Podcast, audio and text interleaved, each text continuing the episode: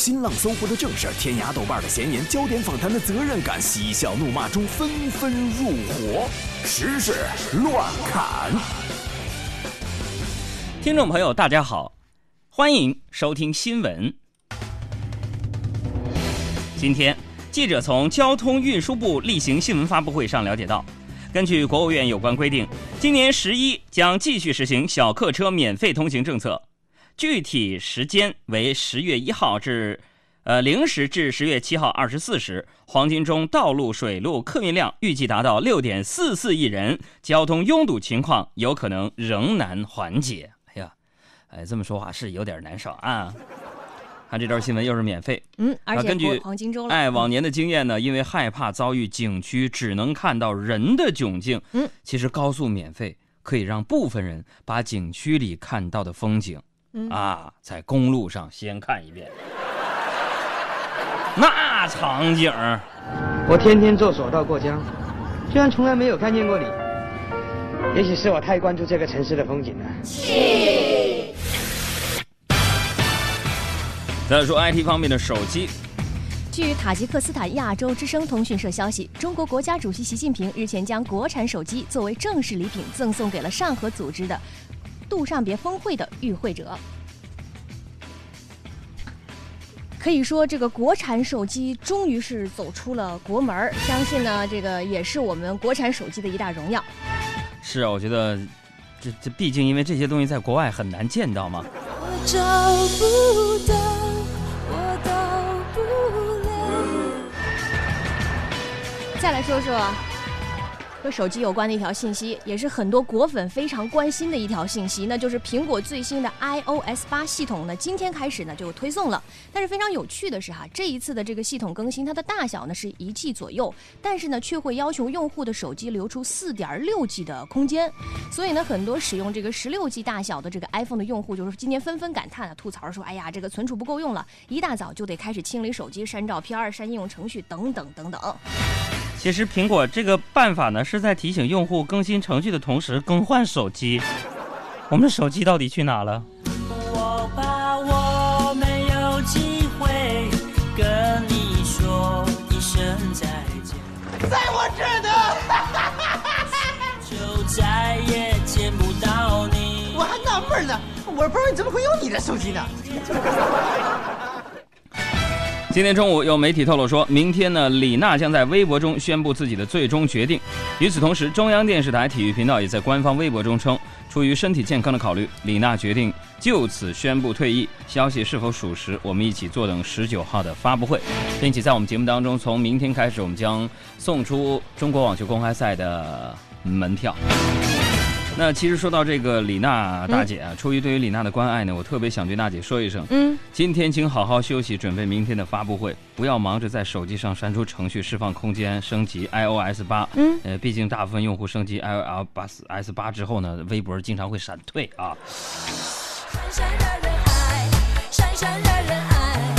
来说说马云，昨天呢，马云要移民香港的消息呢，炒的是沸沸扬扬，称马云呢已经通过投资移民落户香港，预计在二零一五年底呢就会正式成为香港的永久居民。对于此传言呢，马云立马进行了否认。啊，这刚刚啊，我在网上发现自己啊又被投资移民了，还是我昨天呢在香港透露的，我真让人哭笑不得哈。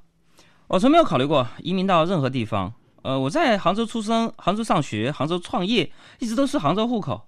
一切粮油关系全在杭州某街道，做杭州佬挺好，没有任何改变现状的一个计划，所以你们不用瞎猜了。进行了一个辟谣，也算是缓解了很多人当中心目中的一些疑问啊。所以看到马云的辟谣的消息呢，也许最失望的当属国民老公王思聪啊，前国民老公啊，前国民老公这个王思聪啊，嗯，因为无法重新拥有大陆首富之称称号啊。这辈子做你的儿女，我没有做够。呃，今天呢，在这个呃他的回应当中呢，出现了一个名词，这个名词我告诉大家是什么，就是那个粮油关系。呃，咱们节目具备知识性嘛，所以在这我要给大家解释一下，究竟粮油关系是什么？很多青年朋友不知道。一九五零年以来呢，四十多年，粮油关系成为一个耳熟能详的字眼，嗯，并且呢，构成人们生活当中的基本关系之一。实际上是和我国现行的户籍制度联系在一起的。这以前没有粮食关系，意味着是不是城镇户口是一种优越的象征。那多年来呢，全国范围内迁移和农业人口转为非农业人口，就不用再办理粮油关系了。好，我们再来说蓝翔技校的事情。九月五号，蓝翔技校的副校长带领上百名蓝翔技校的职工、学生以及社会人员从济南赶到商丘，与校长荣蓝翔妻子孔素英的家人发生冲突。双方发生冲突之后呢，十多名民警没能阻止打斗，后来呢又增派警力才把事情平息下来。看到这个新闻之后呢，我就非常的心痛啊！我觉得这个事件之后，蓝翔的报考率会大幅下降啊！怎么呢？那帮校长打群架，都不去开挖掘机吗？这不是？想跟我更加其实一直以来，蓝翔在我们心目当中都是一个非常好的学校，就是比较广告做的特别的好。呃，据说里边的电脑人才也特别多。我有一个朋友啊，那时候因为这个他家境不好，所以就先去了这个蓝翔学了这个挖掘机专业，学了四年。嗯，后来呢，他又去这个厨师专业学了四年的时间，啊、嗯新东方厨师专业学了四年的时间。嗯经过这呃八九年的时间的磨练，他真的现在真的我觉得是一个非常成功的人士，嗯，因为他终于非常熟练的用挖掘机哎去炒菜了。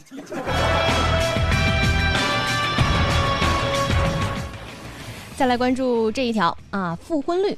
离婚率高呢，现在已经不是什么新鲜的话题了。我们在很多报道当中都听说了。不过呢，最近发生在我家哈，广州市民政局有一组这样的数据显示说，复婚也在猛增。比如说，二零零九年广州的复婚呢是一千二百九十九对儿，二零一三年呢就猛增到了四千零一十五对儿。那一般来说哈，按照往年的比率，复婚数呢是占到离婚数的百分之十，而到了二零一三年的时候，去年的时候呢，复婚数已经占到了离婚数的百分之十七。是，那对于某些复婚的夫妻而言呢，我想也许会要感谢房子在他们复婚过程当中起到的促进作用。你知道为什么吗？因为他们离婚也是因为房子呀。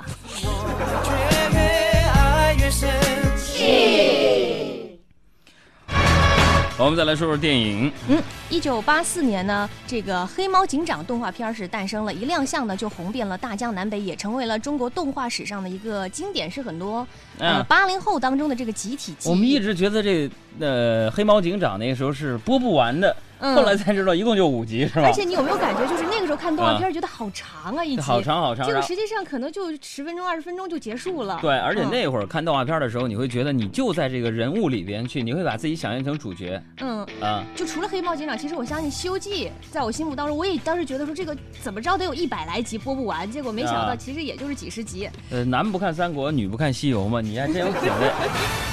来说这个黑猫警长哈，电影《黑猫警长二》呢将会在今年和观众见面，据说呢同名的这个手机游戏也将会在之后就推出了。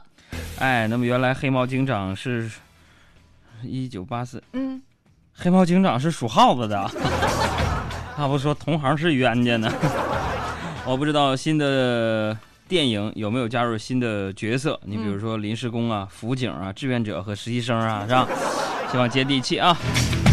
再来说说加拿大的一条新闻，嗯，加拿大科学家研究出一种装置啊，使人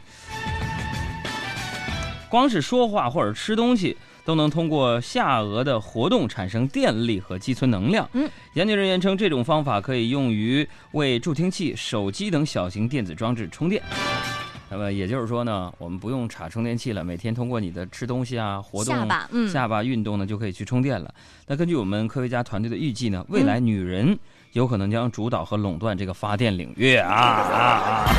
情真情万重浪，越危险的游戏越让人全力以赴。我们女孩当自强，再来说说公投，当地时间十八号早上的七点，苏格兰各地的五千五百七十九个投票站呢，将会向选民来开放，决定苏格兰是不是要脱离英国的公投。那这个公投正式开始投票之前呢，英国首相的卡梅伦呢是发表了一番讲话，哽咽着挽留苏格兰。他说 如果我不喜欢我，如果不喜欢我，我不会永远从政。如果不喜欢本届政府，本届政府不会永远执政，独立不是一次分居实验，而是一场痛苦的离婚。哎，真的看着这个画面挺难受的。或许这段话最能表达他的心境，请看大屏幕。曾经有一份真诚的爱情放在我面前，我没有珍惜。等我失去的时候，我才后悔莫及。人世间最痛苦的事，莫过于此。你的剑在我的咽喉上割下去吧，不用再犹豫。如果上天能够给我一个再来一次的机会，我会对那个女孩子说三个字：我爱你。